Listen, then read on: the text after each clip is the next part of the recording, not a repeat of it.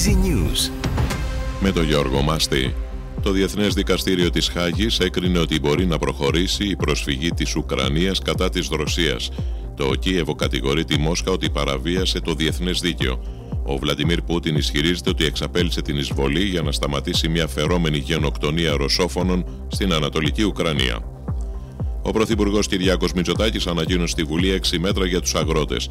Μεταξύ άλλων, επιστροφή του ειδικού φόρου κατανάλωσης στο πετρέλαιο και το 2024, πρόσθετη μείωση 10% στο ρεύμα και νέο πρόγραμμα για μόνιμη ανακούφιση από το ενεργειακό κόστος. Αγροτικό συλλαλητήριο αύριο στις 12 το μεσημέρι στην 30η Αγκρότικα. Θα συμμετέχουν αγρότες από τη Βόρεια Ελλάδα, τη Θεσσαλία, τη Στερεά και τη Δυτική Ελλάδα. Εισαγγελική έρευνα για την οικονομική διαχείριση των δωρεών της κοινωνικής κουζίνας «Ο άλλος άνθρωπος» από τον ιδρυτή της Κωνσταντίνο Πολυχρονόπουλο και συγγενικά του πρόσωπα. Θα ελεγχθούν για συμμετοχή σε εγκληματική οργάνωση και ξέπλυμα μαύρου χρήματος. Ο Περιφερειάρχης Αττικής Νίκος Χαρδαλιάς κατέθεσε μήνυση στην εισαγγελία Πειραιά για τη δολιοφθορά στον υποθαλάσσιο αγωγό ίδρυυση της Έγινας που έγινε με τη χρήση εκρηκτικού μηχανισμού. Είναι η τέταρτη φορά που βρίσκεται στο στόχαστρο ο αγωγός.